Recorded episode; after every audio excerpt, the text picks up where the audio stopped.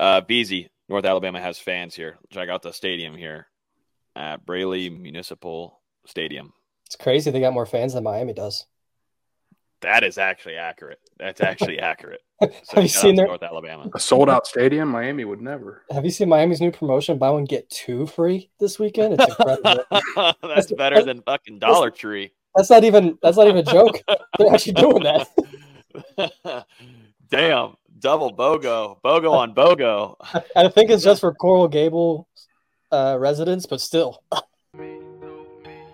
Hey guys, it's Terrence Nan. You're listening to Hear the Spear presented by Nole Game Day. Go Noles. Hey, what's up? This is Peter Warrick, aka P Dub, in the house. So we're listening to Hear the Spear presented by Nole Game Day. Go live, go Noles. Hi, this is Charlie Ward, and you're listening to Hear the Spear. Go Noles. This is Terrell Buckley. You're listening to Hear the Spear presented by Nole Game Day. No Bloody but perhaps better known as the greatest corner to ever step on a football field, Deion Primetime Sanders. Great Deion Sanders, my brother. What's going on, man? I, I could wake up to that greeting every day, man. That was awesome. Hello, Noles fans. This is former Seminole Derrick Brooks, and you're listening to Hear the Spear, presented to you by Nole Game Day. James Wilder Jr.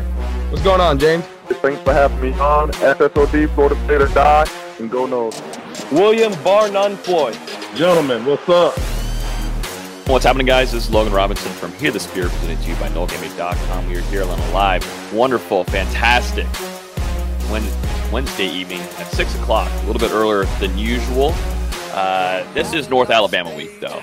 We are over the Miami week, so it, it's, it's, yeah, things are a little bit more relaxed, nothing too crazy going on. This is kind of like a little mini baby bye for uh, Florida State, even though Mike Norvell would not agree with that one bit whatsoever after hearing his press conference on Monday. But we're still here. We still got a game to preview this evening with Florida State facing North Alabama to finish off their home season stretch for the 2023 season. We're going to talk some seniors there and give our appreciation to a few of those guys later in the show. We're going to talk last thoughts on Florida State versus Miami. We're also going to jump into some college football playoff rankings and maybe some potential matchups, which we'll see if Florida State's able to get it done in Charlotte and the ACC championship. Florida State lands a talented four star defensive back.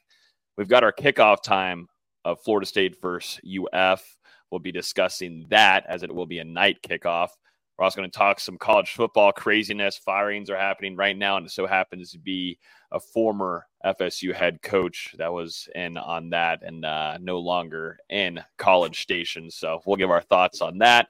And then we got some basketball. And during the during the production meeting before we went live, Veazey said he's practically full and and sold after just a couple of games on Leonard Hamilton and Florida State. Said to hear his takes on that, but with me this evening is Dustin Lewis, our editor in chief at NoleGameday.com at the top. And then down below is our lead basketball writer at NG and also our official game preview guide for the 2023 football season. Gentlemen, how are we doing? We're doing great. Still uh, enjoying that third straight victory over Miami. And like you said, a little bit of an easier opponent on the schedule, maybe for Florida State this weekend, but still a lot of things we want to see from the Seminoles going into senior day. Obviously, obviously some guys are going to play their final game at Doak Campbell Stadium. And, you know, if Florida State does what they should do on Saturday, it should be a good opportunity to get some younger guys in the game and hopefully see, you know, from top to bottom, the town on this roster against uh, North Alabama. I'm excited, man. Basketball's back. I'm fully bought in. Like Logan kind of hinted at, I'm drinking all the Garnet Kool Aid currently, and and Friday's to me the biggest game of the season. Early matchup against Florida. It's a great test for how good a team is or isn't early on in the season, and I'm really really looking forward to Friday night. As always, you can listen to this podcast on iTunes, Google Play, Spotify. If you're on YouTube right now, hit the like button.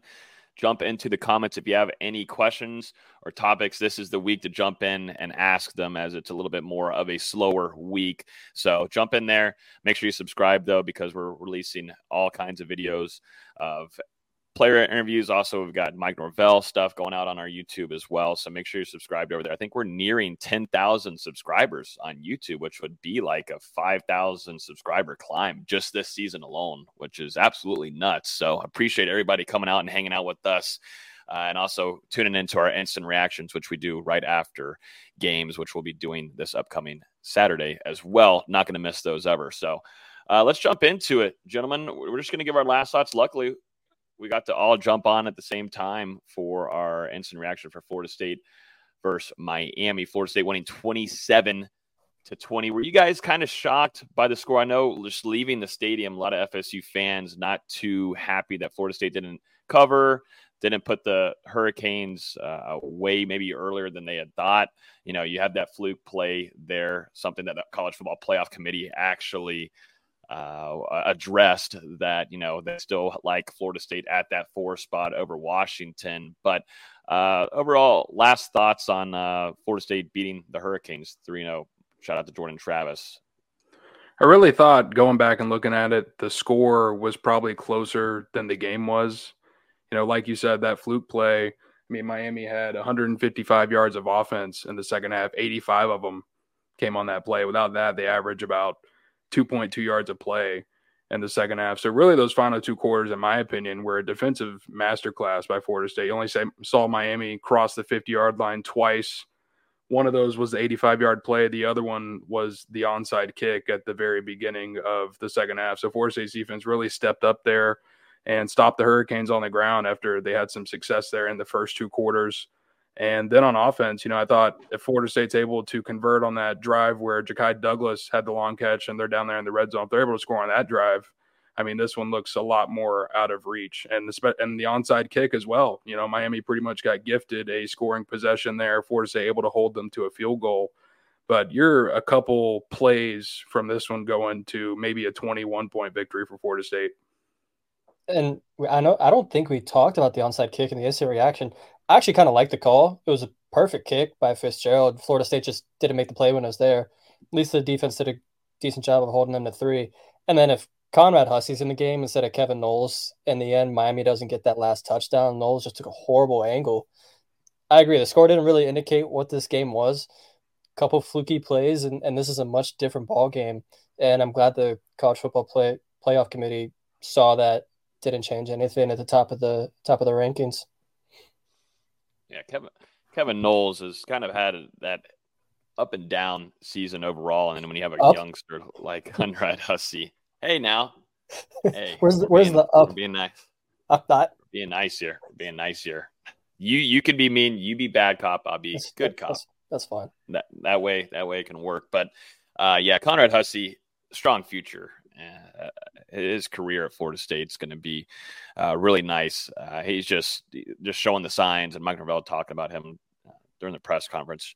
Just a player that whenever he gets the opportunities to go out there, he learns from his mistakes. There's been a few flags that he, he's been uh, he's been dealt with and he learns from it. And you know that's something that overall these true freshmen coming in getting playing time I think uh, it just goes to show what Florida State's able to do in-house developing their own talent something that Florida State Mike Norvell has wanted to do for a while now. And you know you and, and you bring in implement some of these transfers too that come in and start right away. But youngsters that come in and you're able to develop uh, just under uh, just a couple months, man, and he's able to make that impact. Talking about Hussey, it's really nice to see. I, would still think, you know, for Kalen DeLoach, just looking back at some of the film as well, he's someone that stood out during the game and watching afterward. Uh, Kalen I want to see Kalen more uh, and and some blitz packages, and I think he is just better. Him and Akeem Dent, I really like in blitz packages. I think you know Florida State has utilized Kevin Knowles a few times in that, but he's missed getting home at, at the quarterback. Let's move. Let's learn from that, and let's put Akeem Dent and let's put Kalen DeLoach there. And I, I think you see a lot more get better results out of those two guys and, and blitzing. But Kalen DeLoach, phenomenal game. He deserves a ton of credit he was excellent and you know really that entire linebacker core i think we complimented them on the post game reaction but i mean tatum bethune was up there in tackles. Kalen deloach obviously led the team 10 tackles and two sacks. And then dj lundy had i think seven tackles in 28 snaps. So i mean for the most part they were flying around getting after it. And like i said Florida State's defense really stepped up there in the second half and figured out how to limit that miami rushing attack. And that was really the key to the game.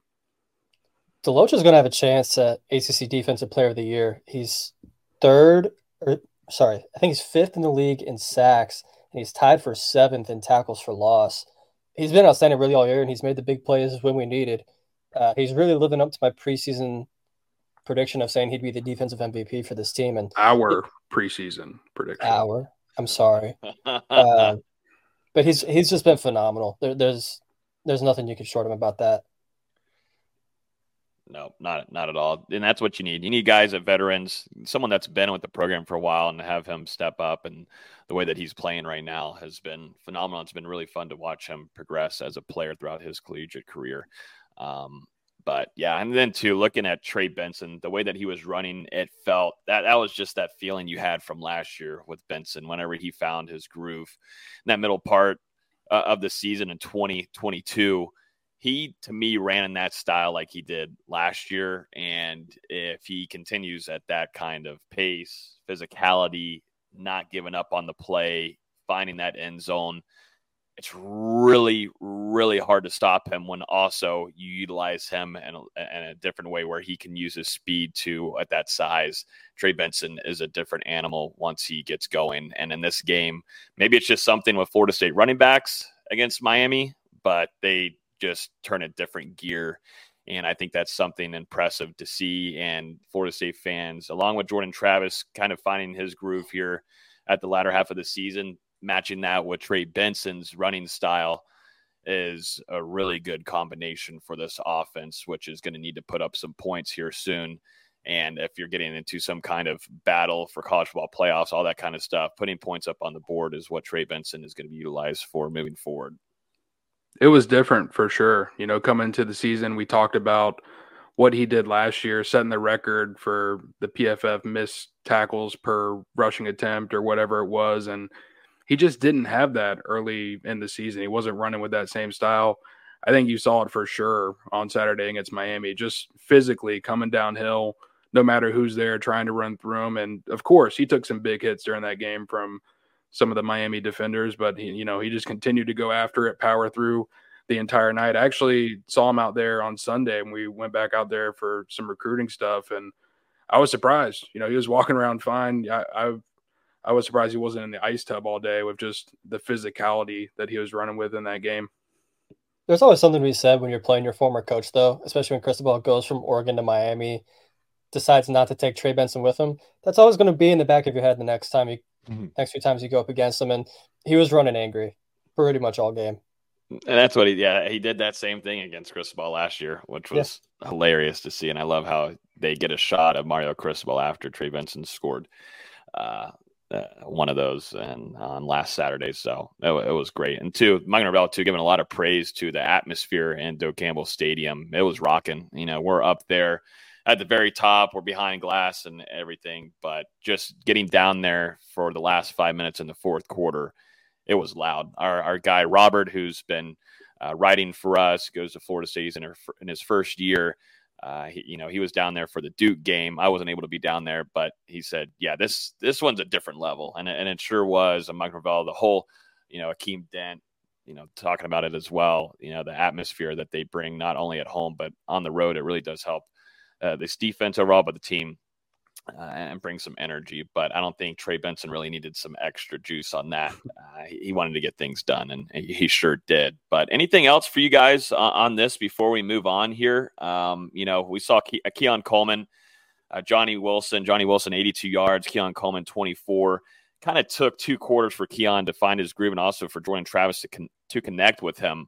Uh, but your two star uh, wide receivers, along with Ja'Khi Douglas, racking up 69 yards. Great number there. Shout out to Ja'Khi for that. But nice. Um, yeah, it is nice. It's nice to have a slot receiver here. And, you know, we're still trying to figure out, you know, Destyn Hill health wise, how close he is to 100% and everything. But it's so nice to have Ja'Khi Douglas come in middle of the season and he's also finding uh, a lot of chemistry and finding that groove that we've seen him find with Jordan Travis and, and career past he's been huge these last two weeks, especially. You know, we're talking about two games where Florida State at one point was trailing against Pittsburgh and had to battle back in that game. And then the same thing against Miami. You know, the Seminoles and Hurricanes were really duking it out for the majority of that first half. And then Florida State made some adjustments and was able to f- find some success there and pull that game out as things went on. But Ja'Khi Douglas, you know, a career game against the Pittsburgh Panthers to spark things without Keon Coleman and Johnny Wilson in the lineup. And then once again, making a huge catch against Miami. You know, you go back to that 2021 game, Ja'Khi Douglas had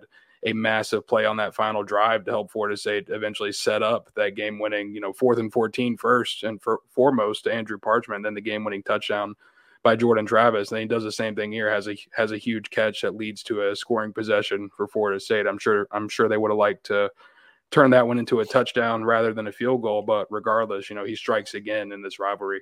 Which they even mentioned that his game two years ago on the broadcast after that long long catch, they said just like he did two years ago, and it, it's good to see him emerge as that slot receiver. Something we've noted that Florida State's needed pretty much all season long really my only thoughts is there's been a whole lot of copium being taken by Miami's fan base, talking, oh, we're closing the gap, not just acting like they don't have the more talented team according to 24 7. But I digress.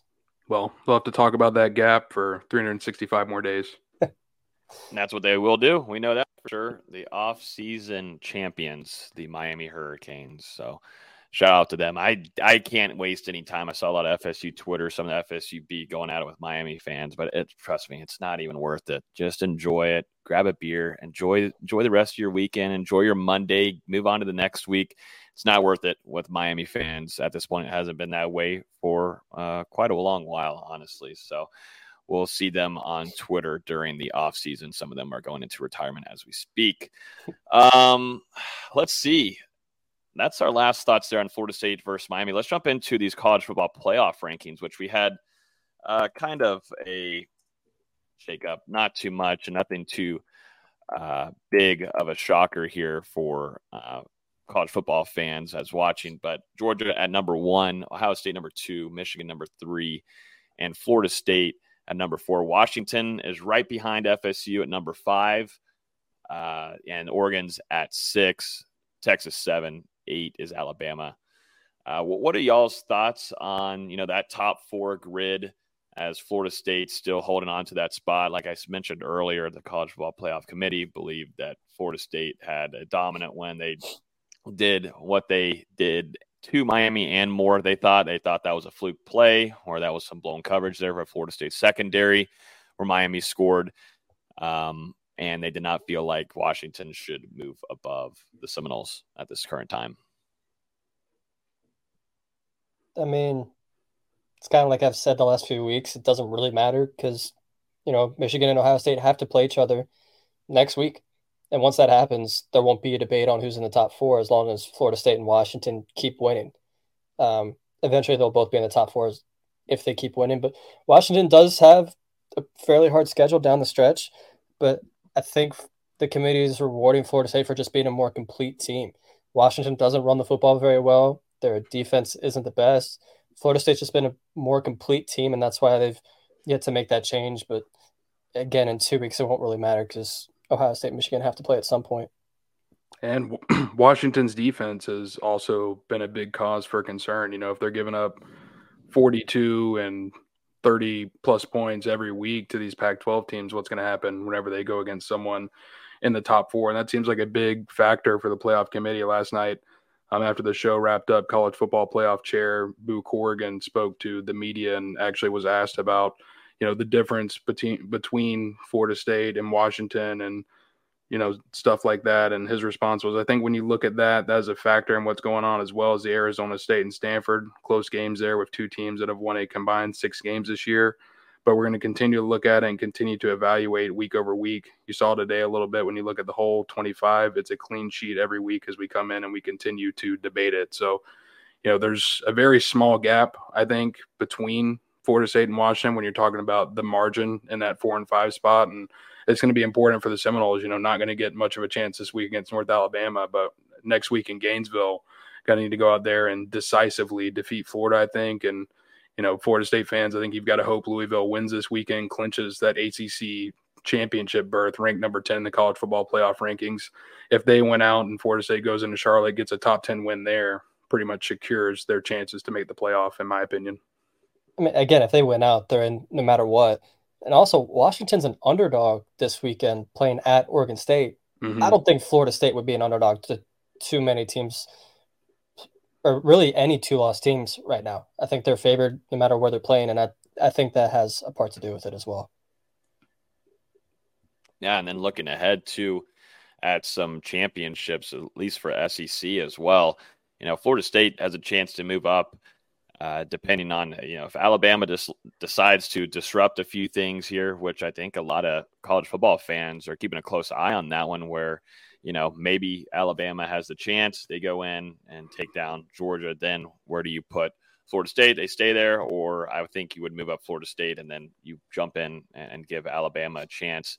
It's going to be more interesting. It's really just all up to Florida State and what they want to do. You know, they're going to be facing now, unless something crazy happens with Louisville and Miami. You know, Florida State's going to be facing a top 10 team with the Cardinals and Charlotte, which, if they get that win and the ACC championship, that, that helps a ton on their resume as well. Mm-hmm. I've talked about it on Twitter and I talked about it a little bit in our Discord as well. To me, the dream scenario with Florida State winning out is Alabama beating Georgia in the SEC title, Texas winning out, Washington winning out, and then just whoever you prefer in the Big Ten. To me, I'd, I'd rather play Ohio State. And that gives you a top four of more than likely Ohio State, Florida State, Washington, and then Texas because they're going to have to reward Texas over Bama for that head to head win. And I think that's a fairly winnable bracket for Florida State. They don't have the rushing attacks that a Michigan or Georgia does. And that's something Florida State struggled with this year. I think if anything, it'd be big for Florida State to get into that third spot, so I don't have to worry about the the four and five debate. Mm-hmm. Again, Ohio State, Michigan have to play. If there's four undefeated teams, all four of them are going to get in. I'm not really worried about the four or five because eventually two of them have to play. But if Ohio State, Michigan's 28 27, or Someone 30, lost. 31 28. I mean, Someone lost. You already know who's better. Hmm. We'll what about see. it's overtime, triple overtime? VZ, are you thinking about that yet? Someone lost. What about if Harbaugh's not on the sideline and Ohio State only wins It- by a be- field goal? It'd be different if he was suspended from the team entirely. He's still there throughout the week. He's still doing all the press conferences, all the practices, all the team activities. The only thing he can't do is be at the game. So the hmm. only th- the only thing he's not doing is deciding when to call timeouts. That's pretty much it. Sally's asking here, do we want Miami to beat Louisville? Nope. no. Do not want that to happen. Louisville's at ten. They should be at nine, considering Missouri has two losses. But really, Louisville's only Yeah. win is that win over Notre Dame. You know, if Dude, Louisville ju- beats Miami and then they beat Kentucky to end the season, those are two decent wins at the very least. Maybe they can move into that eight or nine spot. And it would just be huge for Florida State's resume because the biggest win right now for the Seminoles is probably LSU, and their season hasn't necessarily unfolded how people thought um, back in August. Now sitting with three losses. Then you've got the Duke win, which Duke obviously has fallen out of the top 25 since Florida State's victory there. So to get a victory over a top 10 team at the end of the season would be a big boost for FSU's resume. What What do you guys think right here for a fun conversation? Though, what do you think is going to be this top four college football playoff? We're two weeks away from obviously rivalry weekend. That'll be next weekend. Then we'll have conference championships. But what do you think? Who's gonna Who's gonna come in here? Uh, you know, I, like you were saying there, VZ, Ohio State, Michigan. They face one another. Who's gonna jump in here? Who's At it gonna end- be? At the end of the year, to me, the most realist, the most realistic four is Georgia, Michigan, Florida State, Oregon. I think Oregon gets the better of Washington in that rematch in the Pac-12 title game. I think that's the most likely for him, in my opinion. That's what I was going to say as well. I think Oregon sneaks in there, and I, I honestly think Washington's going to have uh, their work cut out for them this weekend against Oregon State, a really sneakily good football team. Mhm. On the They may have road the work well. cut out. They may have their work cut out for them next week against Washington State too, who hasn't looked the best the last few seasons. But you can't count Cam Ward out in any football game. Plus, it's the Apple Cup. The Apple Cup. Yep. Oh, it's gonna it's gonna be fun. Like this weekend, it's all right. Like there's definitely some good matchups, but then you get into rivalry weekend, um, which we're gonna steer into now. You know, discussing Florida State's gonna be facing the Gators on Saturday of next week at seven o'clock, gentlemen. Dustin, you, last time you and I were there, that was a nooner, right? I think it was three thirty. Not one of those two. I Some, can't remember. I want to say it was three thirty because I thought yeah, because I don't think we got up that early. Thought yeah. it was closer to nighttime whenever we started heading back to Tallahassee, but you know it should be rocking even more now Saturday night in the swamp with is, the Gators potentially fighting for bowl eligibility. Is it going to be rocking? Because I feel like most of that fan base wants Napier out of there. I feel like it'll still get up for FSU Florida State though. Or, I would I'm love sorry, I'm sorry, FSU UF. FSU That's pretty much how I'm expecting the game to go though. Yeah, I mean, I'm expecting it. If it's a seven o'clock, it's in the swamp. They're going to show up, except for maybe you know it is Thanksgiving weekend, but still, I mean, I'm just trying to think back in 2013 when Florida State was on a run like this. It was a heavy FSU crowd. I'm expecting a lot of FSU's of FSU's fan base to be there but still, seven o'clock kickoff in the swamp, fine for bowl eligibility and really for Billy Billy Napier's job. You would love to ruin, it's really just to ruin Florida State's run. You know, that's the main thing that they want to do. And the last time Florida State was there in the swamp, you know, I think we all predicted Florida State to win that game.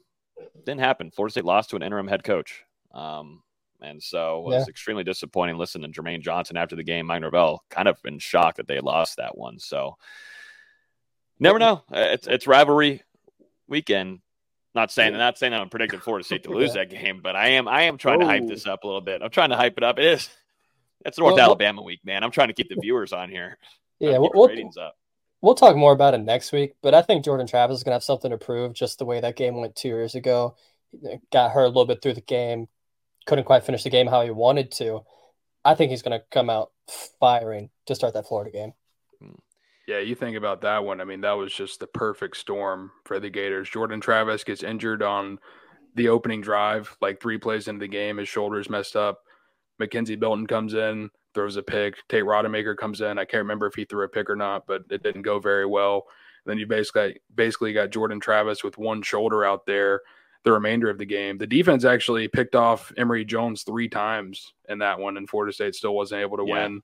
I do remember fourth quarter, Florida State was down seven, about to get the ball back, had a punt, and I believe it was Keyshawn Helton that muffed it, and Florida recovered. It was it was an ugly game on special teams and and on offense, and like you said, Logan, it was very somber after the game because that was one Florida State five and six going into it had a chance to get back to going to the postseason after starting it out 0 and 4 with obviously the loss to Jacksonville State and that really disappointing stretch at the time. And then that happens in Gainesville. So you've got to thank Florida State, not only the players, but Mike Norvell and his coaching staff. They've got a real chip on their shoulder and want to go into Gainesville and prove a point against the Gators.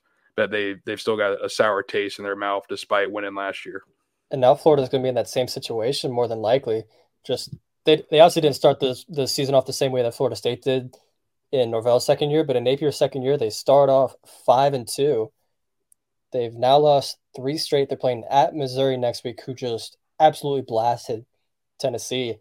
Then potentially play an undefeated Florida State at five and six for bowl eligibility. It's a tough, tough position to be in. Really tough situation. Uh, Colston here from YouTube's asking if Jayden Daniels wins the Heisman, should that improve FSU's resume? I don't know if it improves FSU's resume. I think they're going to do just fine if they're winning games, but it sure does improve Adam Fuller's resume. I'll give you them that. I'll give them that.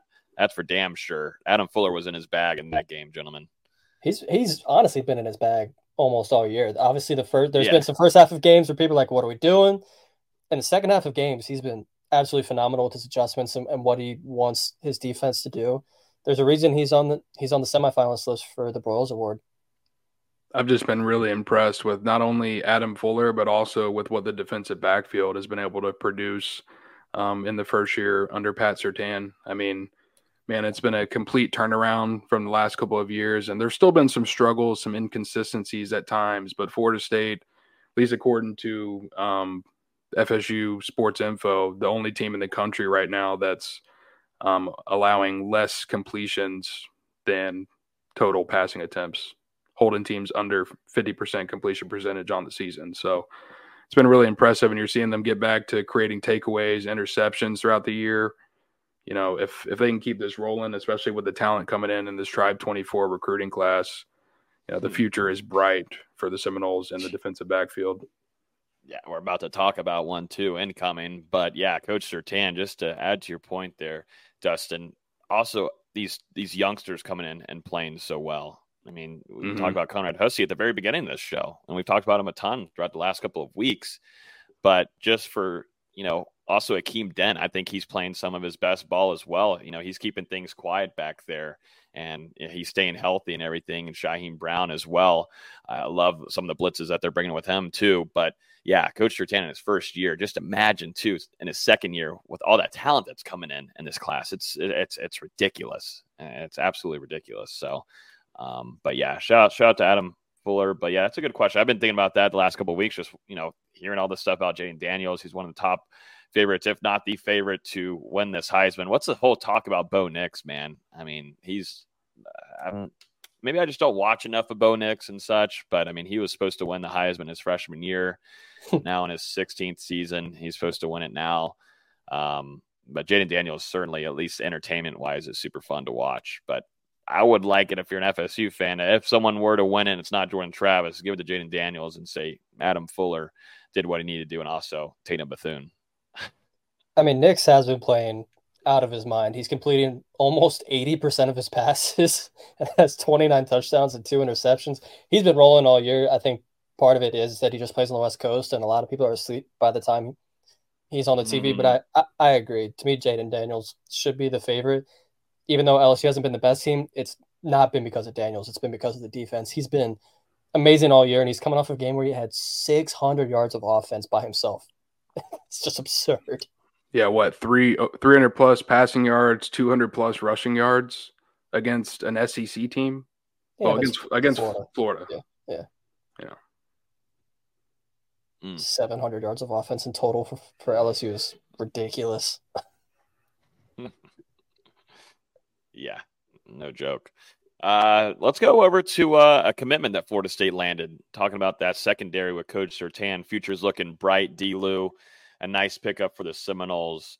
Florida State lands six foot two, 175 pound Jamari Howard uh, from down south. Florida State continues to cook down below. Mario Cristobal's wall, uh, Mike Norvell, and Coach Surtain jumping over that pretty easily, but ranked as a number seven cornerback and 247 sports rankings overall in the composite, though, top 11 in the country. Uh, and per 247 sports, to a top 100, 100 recruit. Mm-hmm. A nice pickup for the Seminoles here. Dulu, what are your thoughts on this pickup for Florida State? Huge pickup in the defensive backfield. And, you know, we just talked about what the Seminoles are doing on the field and the defensive backfield and what they're doing on the recruiting trail is just as impressive. And now you add Jamari Howard to a class that already includes talents like KJ Bolden, Charles Lester, Ricky Knight. I mean, some very good um, high school defensive backs that are going to be the future of FSU at that position. And now Jamari Howard, like you said, a long and raging, a long and rangy cornerback, just what Florida State's looking for in that defensive backfield, top 100 prospect. Um, this is one that I think just relationships were huge here. You know, he was committed to Michigan State for a while. Florida State continued to work there. Um, he ended up backing off that pledge. It seemed like Florida was the favorite. And Florida State, I mean, they just continued to put the time and effort in. You know, Mike Norvell, Pat Surtain, Adam Fuller really working here and eventually able to pull off the commitment for Howard on Friday, um, committed to the Seminoles just before that Miami game, then was actually in attendance for the game on Saturday and stuck around on Sunday for a long amount of time. He won't he won't take his official visit until December, so Florida State going to have him back on campus again before he signs. But I mean, this is just a huge one. Now, Tribe 24 sitting at number three in the country have moved ahead of Florida, who is dealing with some decommitments, some major decommitments over the last, you know, 48, 72 hours. Have had three or four blue chip prospects back off their pledges. And now you got Florida State um, sitting with one of the top recruiting classes in the country. Still looking at a couple final pieces to the puzzle, but I mean, man, it's been impressive not only in the defensive backfield, but just the entirety of this recruiting cycle for Florida State, doing some real work at the prep level, and we're seeing that message from Mike Norvell finally pay off. Continuing to cook, man, and I think you know seeing all those recruits too on the sideline and pregame getting a win against the rival, definitely one that's like Miami, where you're really competing heavily in that recruiting battle down south, Delu. Those, those kind of things are those are huge, and it just creates just easy momentum for you as you're going into the latter half of a strong postseason, and just hearing from some of the recruits too after the game uh, a lot of praise for this staff and you know what they're continuing to do, and you know a lot of a lot of recruits too saying that Florida State's building something special. But I think they've kind of gotten to that point where they built something special, like Mike Norvell. He won't say it, but you know there's there's bigger goals ahead, and they take it week by week. But you know I, I think Florida State's at that spot now where where they've, they've got a rhythm going and it's a wheel that's churning and, and, on the recruiting side of thing things if you mix that in with transfer they, they, found a really good recipe for success. And i really think they're at the point where you know you're probably going to be able to take more high school prospects than you were the last couple of years. They were filling in some of those holes with transfers and you know we've seen how this roster has transitioned over time. Now you're looking at bringing in a full class of high school prospects uh, i believe sitting at yeah, 23 verbal commitments as of right now in this 2024 class. And I mean, probably going to get to 25, 26, I would imagine, depending on how things continue to shake out over the next couple of weeks. And we mentioned it a couple weeks or months ago, but now there's no signing limit in these classes. Schools can bring in as many high school prospects, as many transfer portal players as they want, as long as they can fit it into that 85 man scholarship limit. So, you know, it could get very interesting for Florida State, um, depending on who ends up leaving the roster after the season and just how many spots they have to add guys. Speaking of some other stuff, though, we were talking about it in the production meeting just for a second, but uh, there's been some college football moves. It's this time of year where some coaches aren't performing to the ability of uh, the program's liking athletic directors moving on from some people that have been around at their jobs, and it might be time to say goodbye. And this time, it's going to be former Florida State head coach Jimbo Fisher. He has been fired officially from Texas A&M. Crazy, crazy uh, note here. Jimbo Fisher is going to be making twenty six thousand dollars a day until twenty thirty one. That's roughly a thousand and eighty three dollars an hour eleven hundred bucks an hour. Um, so money wise, Jimbo's going to be fine, but integrity and as we know, ego wise, it's going to be hurting quite a bit. But uh, what are y'all's thoughts on Jimbo Fisher? Obviously, moving on, leaving Florida State in a pretty brutal spot, and a lot of former players that we've had come on here discuss that with us and, and give their thoughts, but didn't leave in a great way. Won a lot of things from the admin and boom, out of here and go takes a big time, uh, big time contract with Texas A&M, absurd amount of money, and then isn't able to perform and was bringing in a lot of high tier recruits, but not being able to develop on the field and, and get wins. My thoughts. I'm hoping that we can uh, make an addendum to my contract, and you can say that if I get fired, I get $75 million guaranteed. wow. Let me know if you're interested in that. Yeah agreement. Um, I'll fax it over to you. But yeah, I don't feel bad for Jimbo at all because oh. the guy can never walk out of his front door again. And I mean, he's made general generational wealth for himself, his kid, his kid's kid, his kid's kid's kid. I mean, the list the list goes on for a while. Um, but yeah, it, it definitely didn't work out how he was thinking at Texas A&M. I can't say that I felt really bad to see the downfall in College Station. It's even funnier that it comes after a blowout win over Mississippi State and you know former FSU quarterback commit Chris Parson getting his first start over there. So uh, a funny weekend for sure.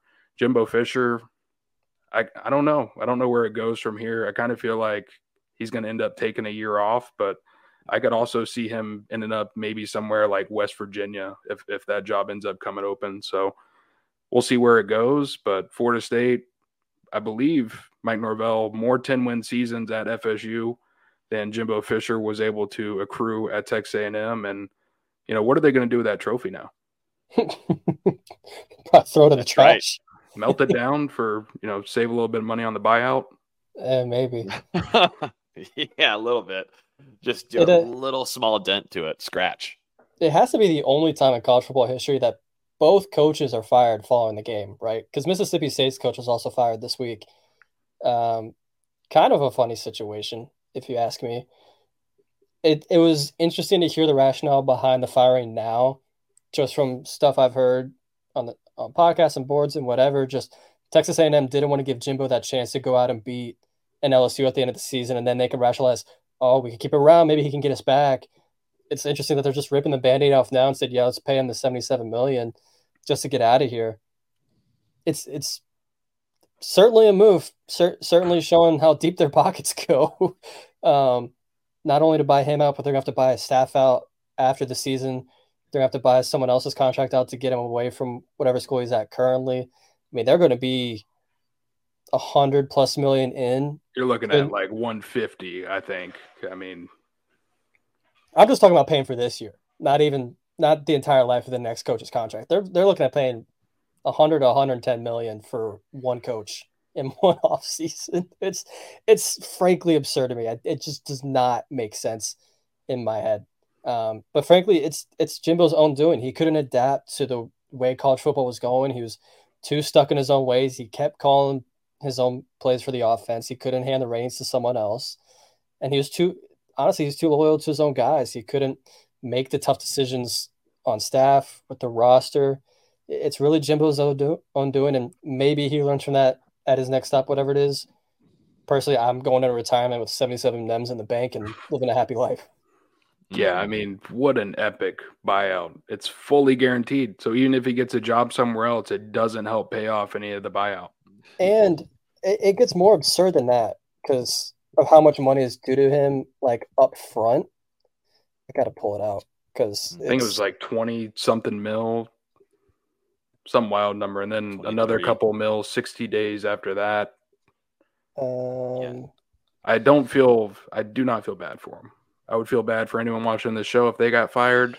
Jimbo, not at all. I'm sorry. Yeah. So for the fir- in the first sixty fire days, me tonight, Logan. Fire me right now.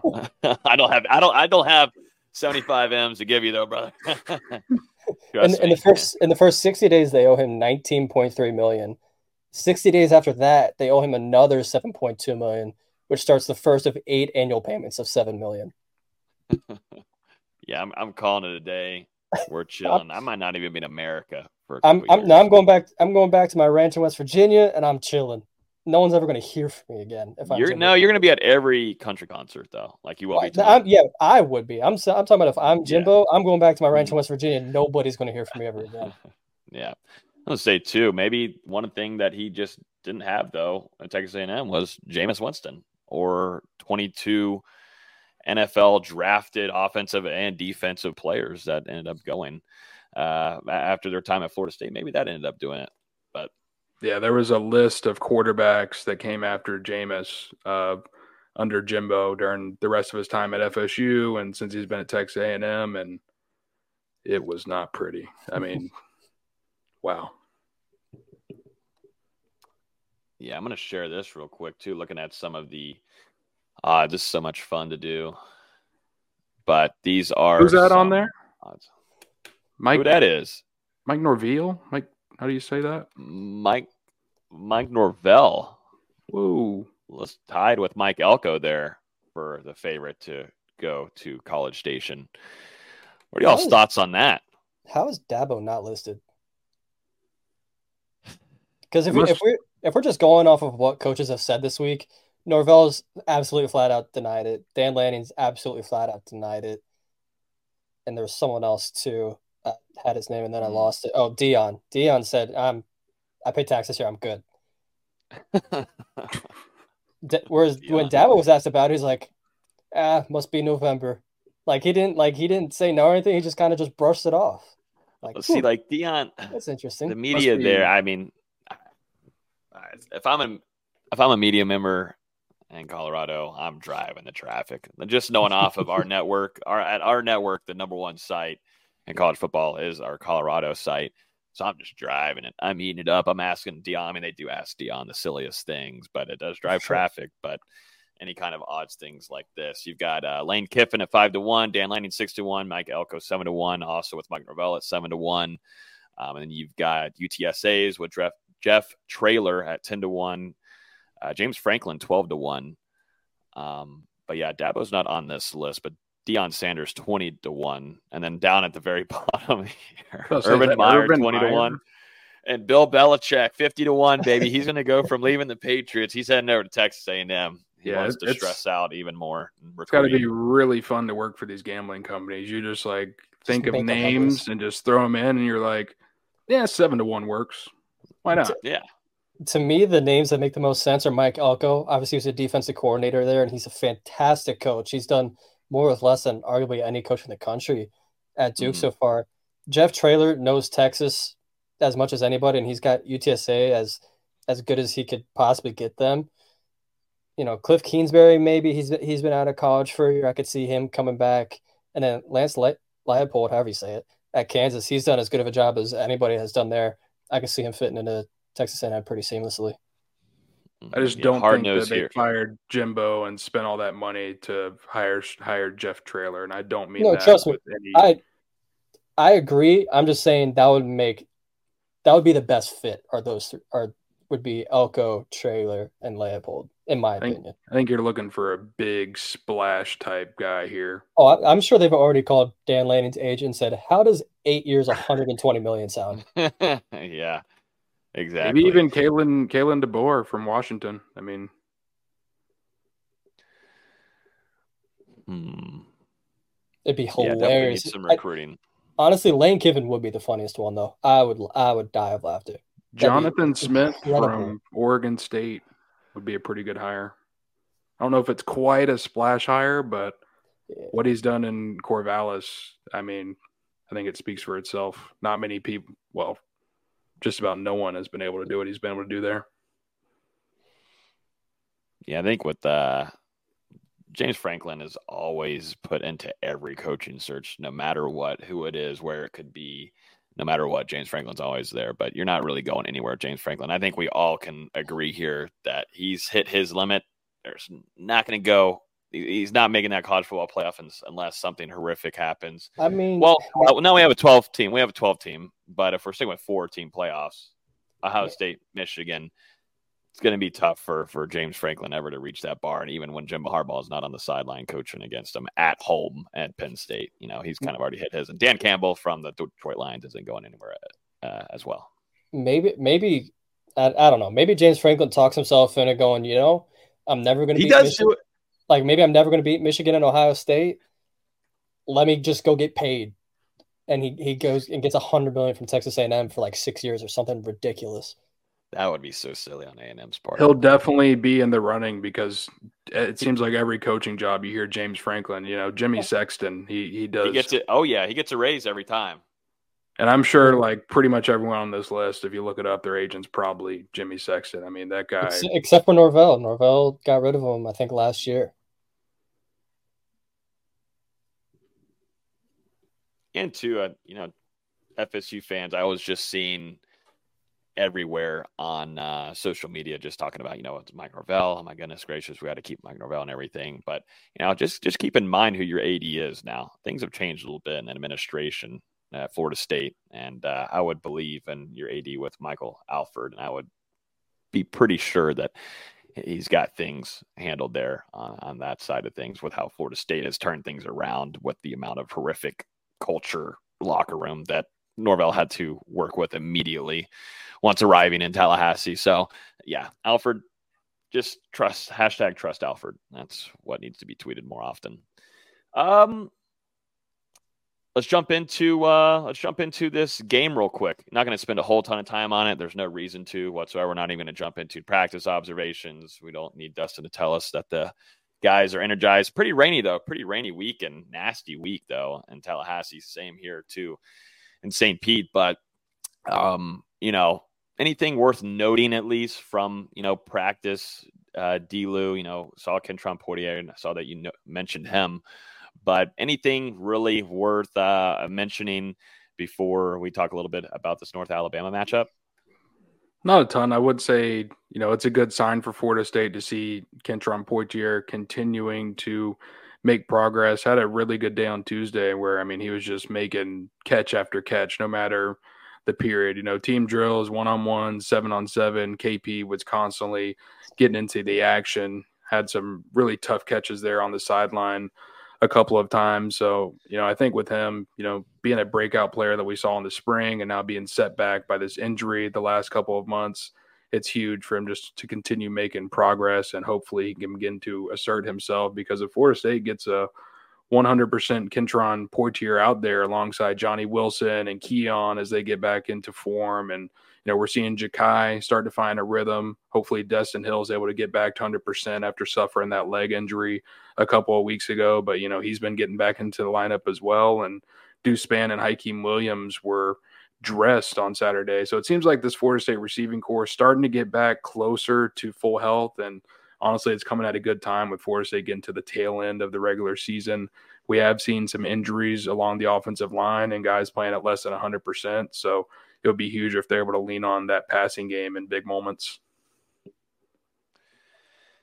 It would be good. It would be nice to have him there and fully 100%. That's one thing that, you know, we saw in the Miami game kind of had that big drop there.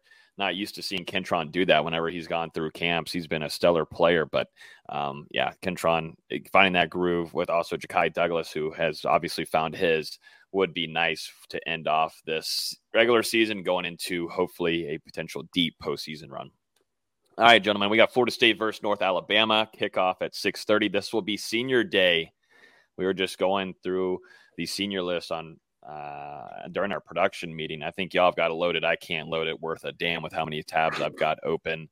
But obviously, your big names with with Jordan Travis being one of those, uh, Fabian Lovett being in there as well, Kalen DeLoach, who has had a massive season for the Seminoles. It's highlighted by a lot of players on this team that have stuck around and has helped build this program back to what Florida State is supposed to be. And Mike Norvell giving a lot of praise to them and Monday's press conference, and just specifically talking about Jordan Travis and what he was able to do transferring from Louisville. I think a lot of FSU fans kind of forget, or the, you know, it doesn't come to mind that he was a transfer. He, he transferred over from Louisville and was not really ever expected to be a starter at Florida State and ends up getting an opportunity and takes full advantage of it at some point too was opting to maybe potentially stop football, go play wide receiver position if things needed to change, but he stuck with it. And you know through Kenny Dillingham, Tony Tokarz, and also to Mike Norvell sticking at that quarterback position and allowing himself to develop has turned into a Heisman candidate and leading a team uh, to a potential college football playoff berth in his final season.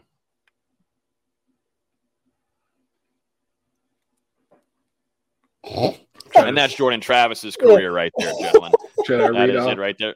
Yeah, I was read off like the whole list. Or yeah, give us a list so then people, whenever they're in the stands, they can be ready. Because I would I would suggest a lot of FSU fans get in Doak Campbell Stadium earlier than usual to uh, you know applaud some of these players that are going to be walking out there.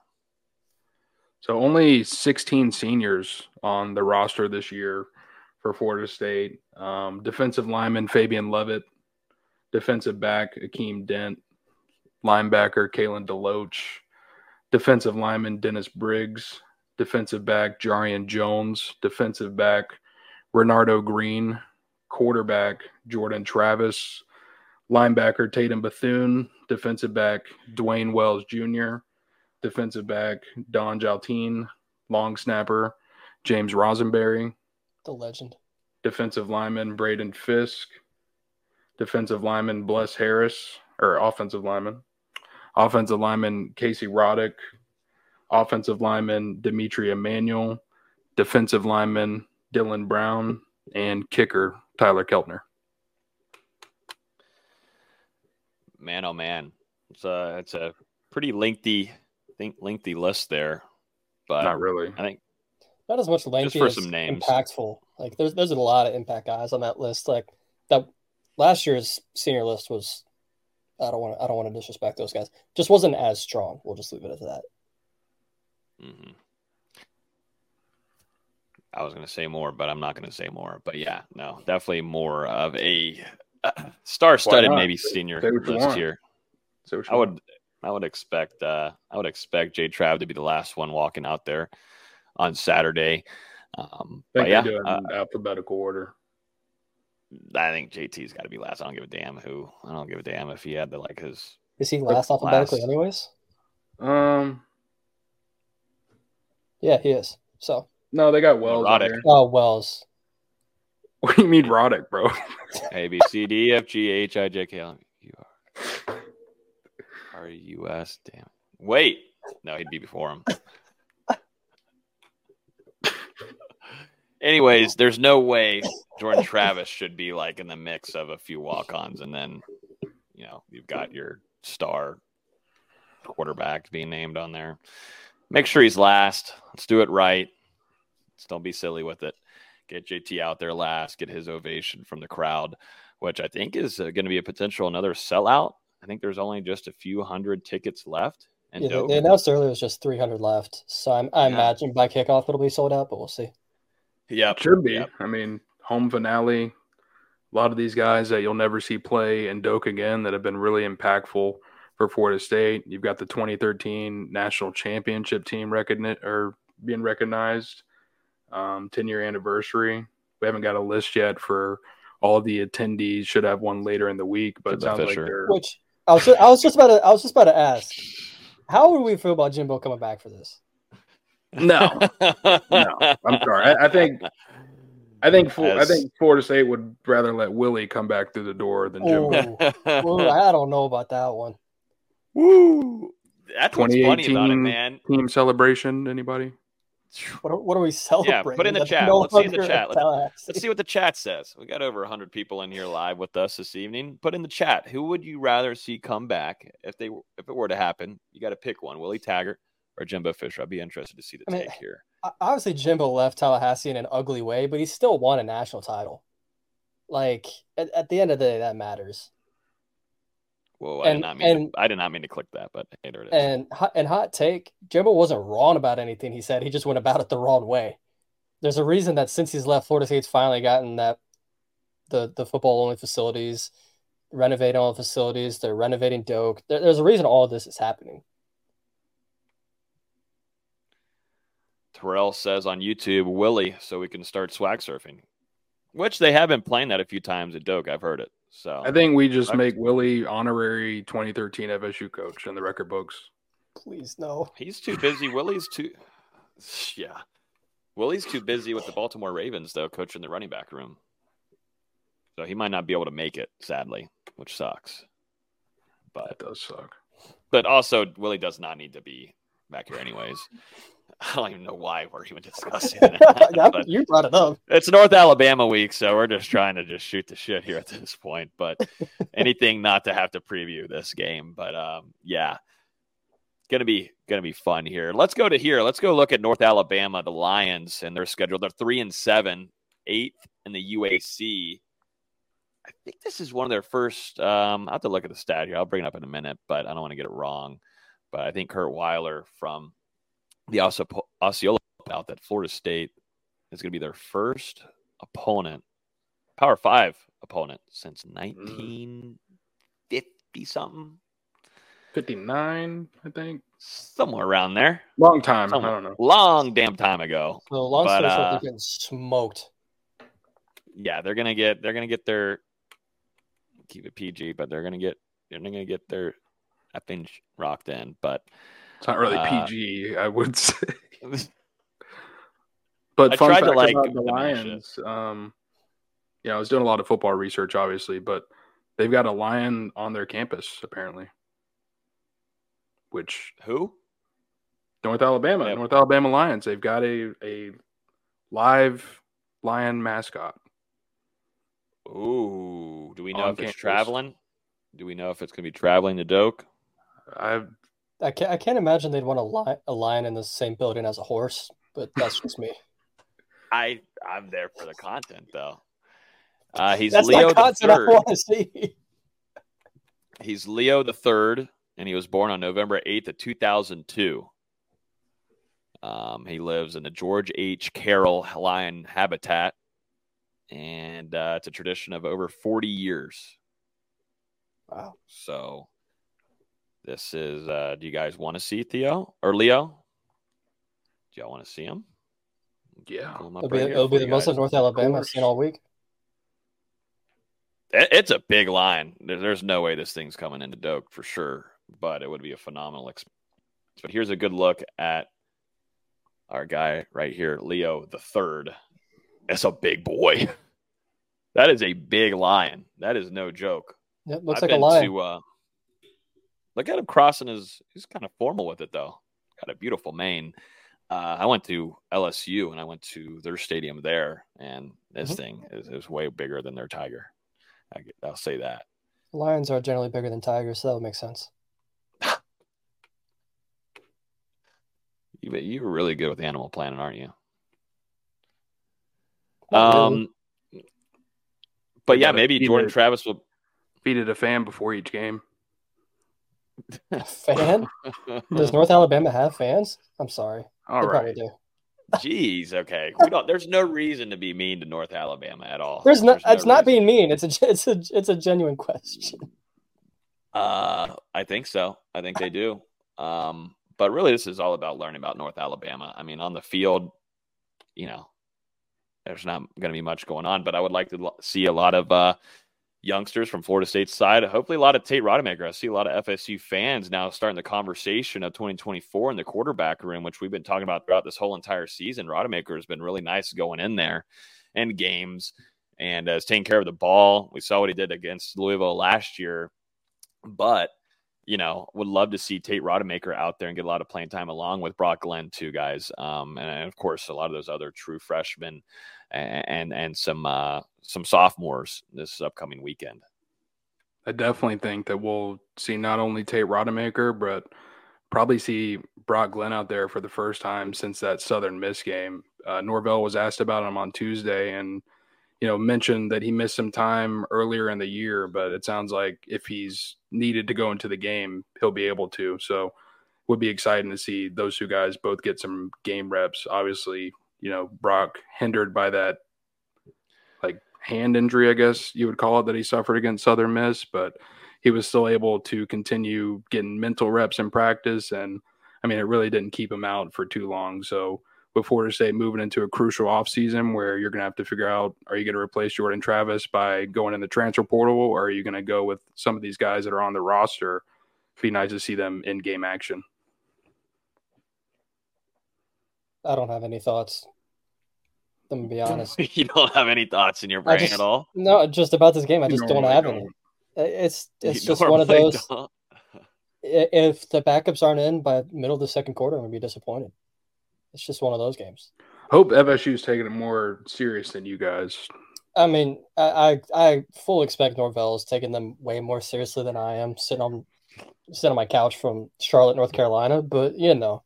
I mean, I still have every every couple of weeks I wake up and I hear like a, the Gamecock chant in my ear from Jacksonville State in 2021, um, and I can I can see uh, can see Jarvis Brownlee just missing that tackle. Yeah, well, luckily Brownlee made it up to us the next year at Louisville. Hopefully, he'll make it up this year. Yeah. True. Well, he's been Charlotte. hurt. I think he's been hurt the last month or so and hasn't played. Tough. You just hate to see it. Uh, Veazey, North Alabama has fans here. Check out the stadium here at Braly Municipal Stadium. It's crazy they got more fans than Miami does. That is actually accurate. That's actually accurate. So have you seen their North Alabama a sold out stadium? Miami would never. Have you seen Miami's new promotion? Buy one get two free this weekend. It's incredible. that's, that's, better than fucking Dollar that's, Tree. That's not even. That's not even a joke.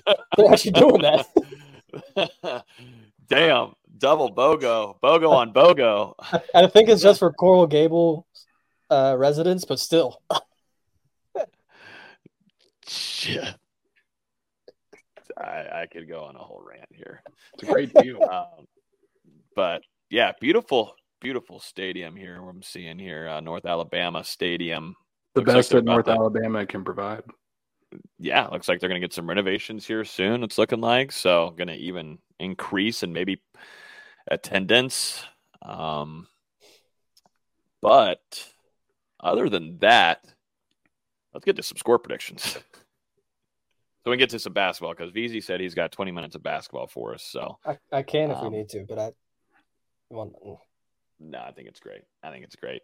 All right, let's jump into score predictions. Appreciate everybody hopping on here. If you're still on here on YouTube, hit the like button. Appreciate it. Subscribe so you get notified every time we release a new episode. Score predictions, gentlemen. Florida State versus North Alabama. Jordan Travis's last home game in Doak Campbell Stadium. I think this wraps around back to. It's Delu, and then you have next week. That's right. Florida, Florida State, big opportunity on the table here to end off the home schedule um, with a win while getting younger guys playing time in the process. Um, I think you know you're going to see the Seminoles come out and treat this opponent the right way, really execute here, especially with this being Jordan Travis and a bunch of other guys. You know, Kalen DeLoach, Fabian Lovett. The list kind of goes on of impactful players on both sides of the ball for Florida State. So I think they'll take this moment really seriously, come out, get the job done, and we'll see a lot of young guys in this one, probably the majority of the second half. I'm going to go Florida State 59, North Alabama 6. Uh, I got Florida State winning this one 51 to 6 at home for Florida State. And the biggest thing to me is stay healthy, number one leave healthy, and then also uh, get a chance to see some of these youngsters get out there on Saturday. But the biggest thing, just, just try to stay healthy. And I think too, I would like to see this offensive line get in for a little bit and get the hell out. You know, this this offensive line needs to be fully healthy for their matchup against the Gators next weekend. And you could just tell, you know, Maurice Smith is holding on by a thread. It looks like sometimes down there on the field, and would love to get some of these guys out and early in this game and, and give them some early rest. So uh, that's me 51 to 6. Surprised y'all are going so low on the score.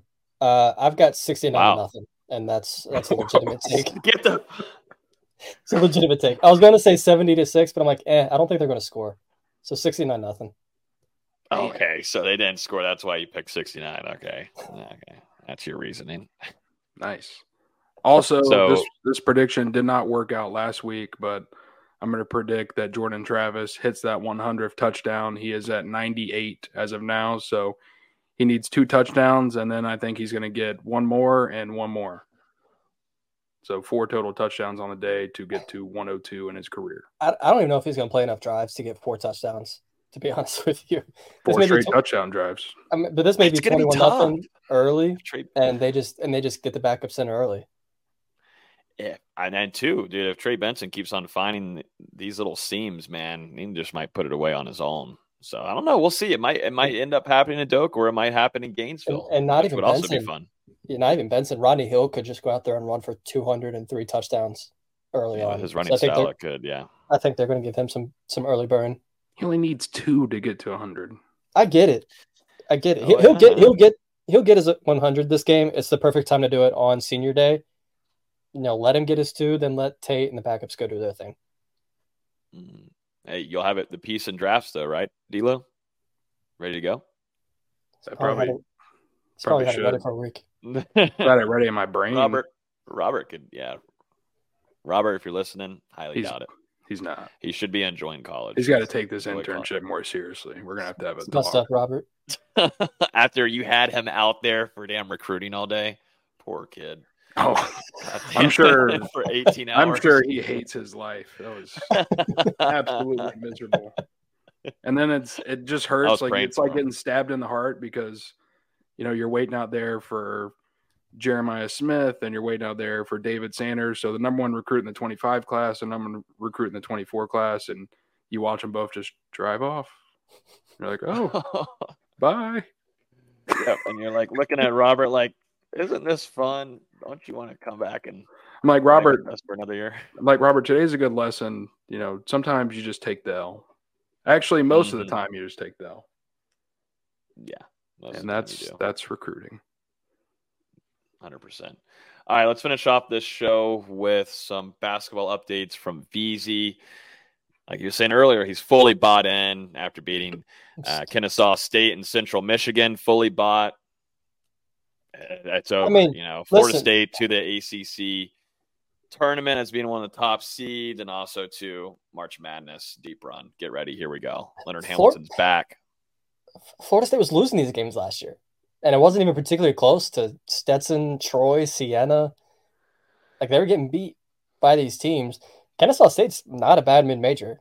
I obviously, obviously, they lost a lot from what they were last year when they were in the NCAA tournament, won a bunch of games, but they still have pieces. Simeon Cottle's a good scorer. They still had Terrell Burden, who was all A Sun.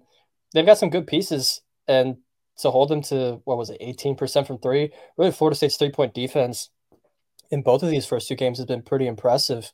And it's easily the story of the defense for me. Last year, they were one of the worst defenses in college basketball, giving up the three, I think at 38%. Um, let me fact check that real quick. 37.6%, we'll round up. And the fact that they've the fact that they've been holding these teams to you know 18% to me pretty pretty impressive. I get it's not going to be your high end talent. You know, Central Michigan's the worst team in the MAC. Kennesaw State's a good team in their conference, but they're not good to the in comparison to the rest of Florida State's schedule. But Florida State actually looks like a competent basketball team. They're moving the basketball. They're getting an assist on two thirds of their field goals made, which is an incredible percentage. They're guarding the three well. They're not giving up second chance points, even though they've been giving up offensive rebounds. They've been doing a good job of limiting teams from getting those second chance points. And they're just causing havoc defensively. I think they have they've forced 37 turnovers in two games or 38, something crazy like that. It, it's it's like Leonard Hamilton wants to play. They're playing with depth, they're playing together. It's never just one person's night. I think last game against Central Michigan, there were six players in double figures and no one played more than 26 minutes, I want to say. It's how Florida State wants to play. And if they keep playing this way, once Jaylan Gainey's back in the rotation in a couple weeks, this could legitimately legitimately be a good basketball team. And we'll find that out Friday night against Florida, which should be a fun test. It's been a fun start for Florida State. I mean, you're talking about a 56 point margin of victory in these first two games. And like you kind of said, Austin, I mean, these were the games that Florida State was losing and losing in, frankly, embarrassing fashion a season ago. Um, I thought the game against Kennesaw State was going to be kind of a good barometer, you know, of what we were going to see from Florida State earlier in the season.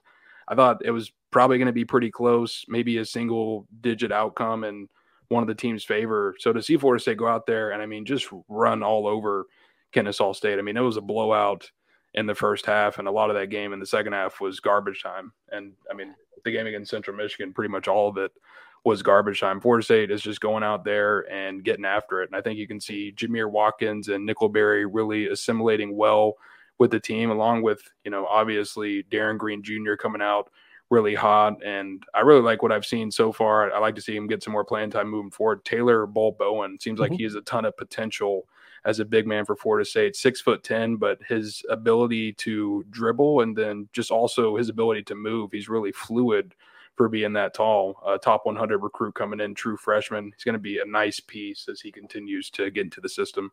I I tweeted Monday early afternoon that I'm going to be doing like my three favorite clips from the game before on the next game day. One of my favorite clips was Taylor Bol Bowen's really his first defensive possession you know, Simeon Cottle, who's this six foot one lightning quick guard for Kennesaw State, sees this six ten slender man out there and goes, "Oh yeah, I'm gonna take him off the dribble. I'll be fine." And Bol Bowen completely shuts him down, forces him into a tough step back, and Bol Bowen recovers and contests the shot beautifully. It was as good as you could possibly hope for for someone of his size, and he's going to be a really, really unique piece moving forward for Leonard Hamilton. And he's probably only only going to play more as we as we get into ACC play, and you're playing the UNCs that have Armando Bacot and the Dukes that have Kyle Filipowski. You're going to need long, rangy defenders, and that's what Bol Bowen is. I've really loved what Jamir Watkins has done. He didn't really score much against Kennesaw State, just two points, but he led the team in assists and rebounds that night.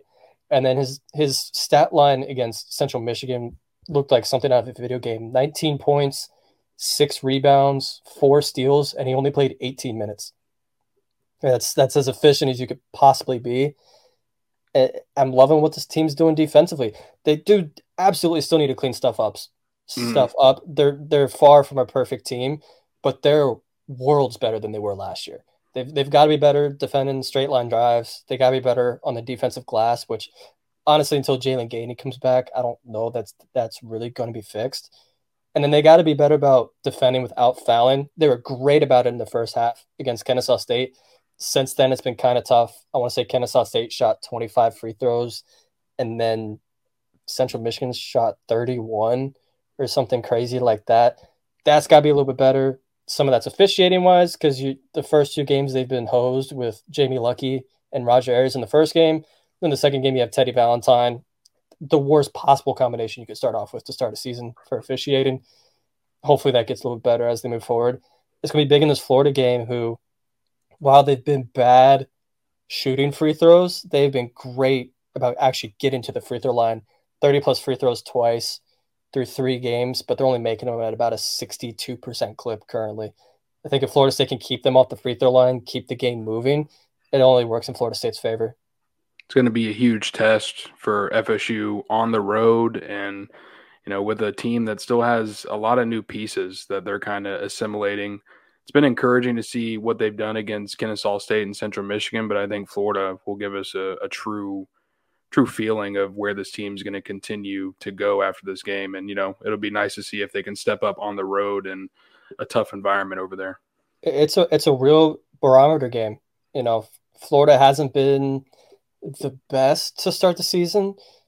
You know, they, they lost to Virginia here in Charlotte last week. It was weird game. Virginia was up double digits late in the second half and then just went completely cold offensively.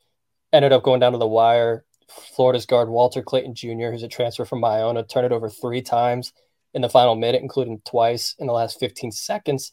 I think Florida State's going to be able to take advantage of those turnovers. Florida hasn't been great defending the three. You know, I mentioned it in our production medium. Florida A&M came into their game Tuesday night, five of 27 from three, and they hit five of five of 13 from three against Florida alone. So you're going to get those open threes against Florida as, as long as you can keep them off the free throw line and you can keep them from getting second chance points and you can keep them from getting easy baskets in transition because that's really where their offense relies around. Florida just has so many new pieces that they're still trying to get figured out that it's going to look ugly for them. They have eight new players on this team. It would have been nine if someone didn't leave the team a couple weeks ago.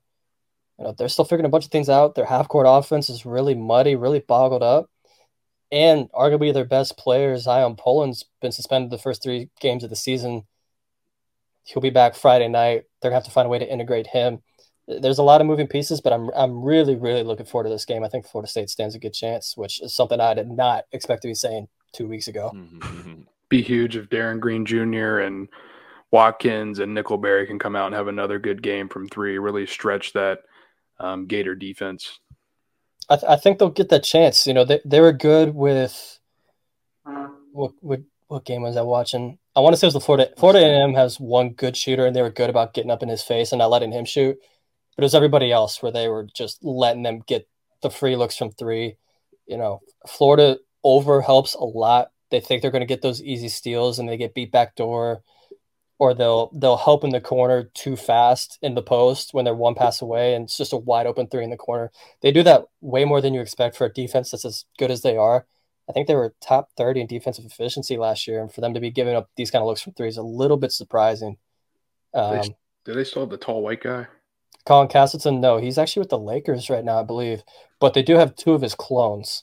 Uh, Michael Handlogten, I think's how you say it, transfer from Marshall kind of in that same vein. He's just not as creative offensively, but he's a great shot blocker, great offensive rebounder, and he kind of just cleans up things on the offensive end with dunks, tip backs, that kind of stuff. But he's showing potential that he can hit the three this year.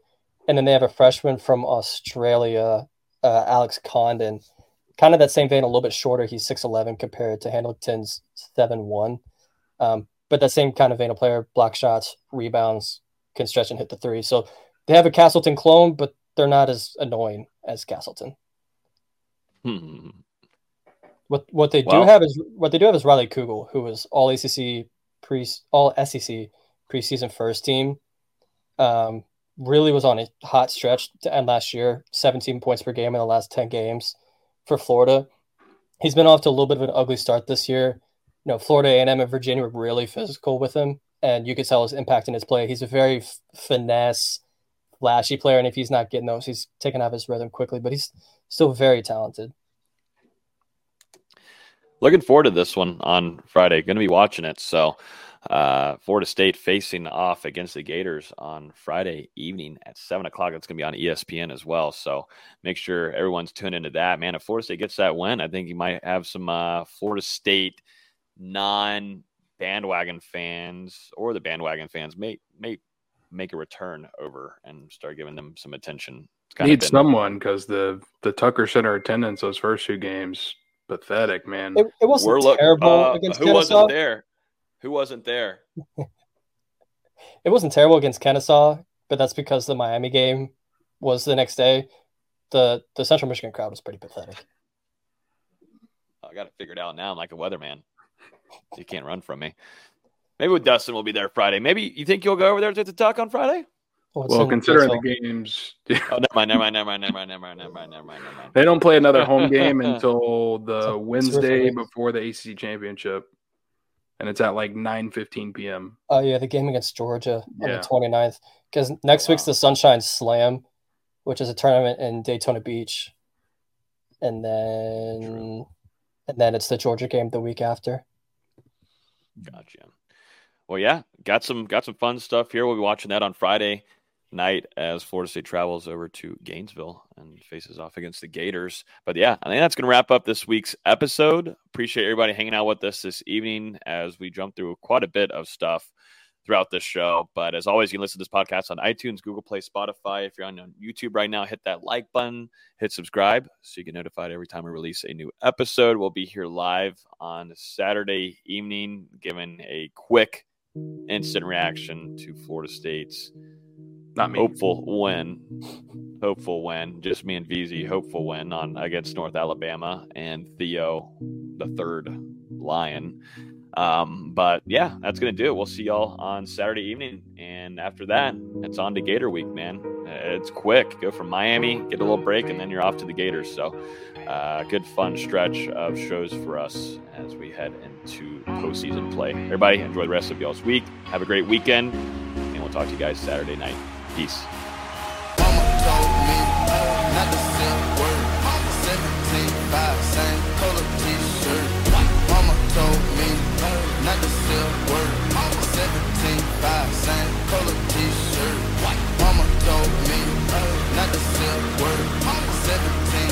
Same color t-shirt.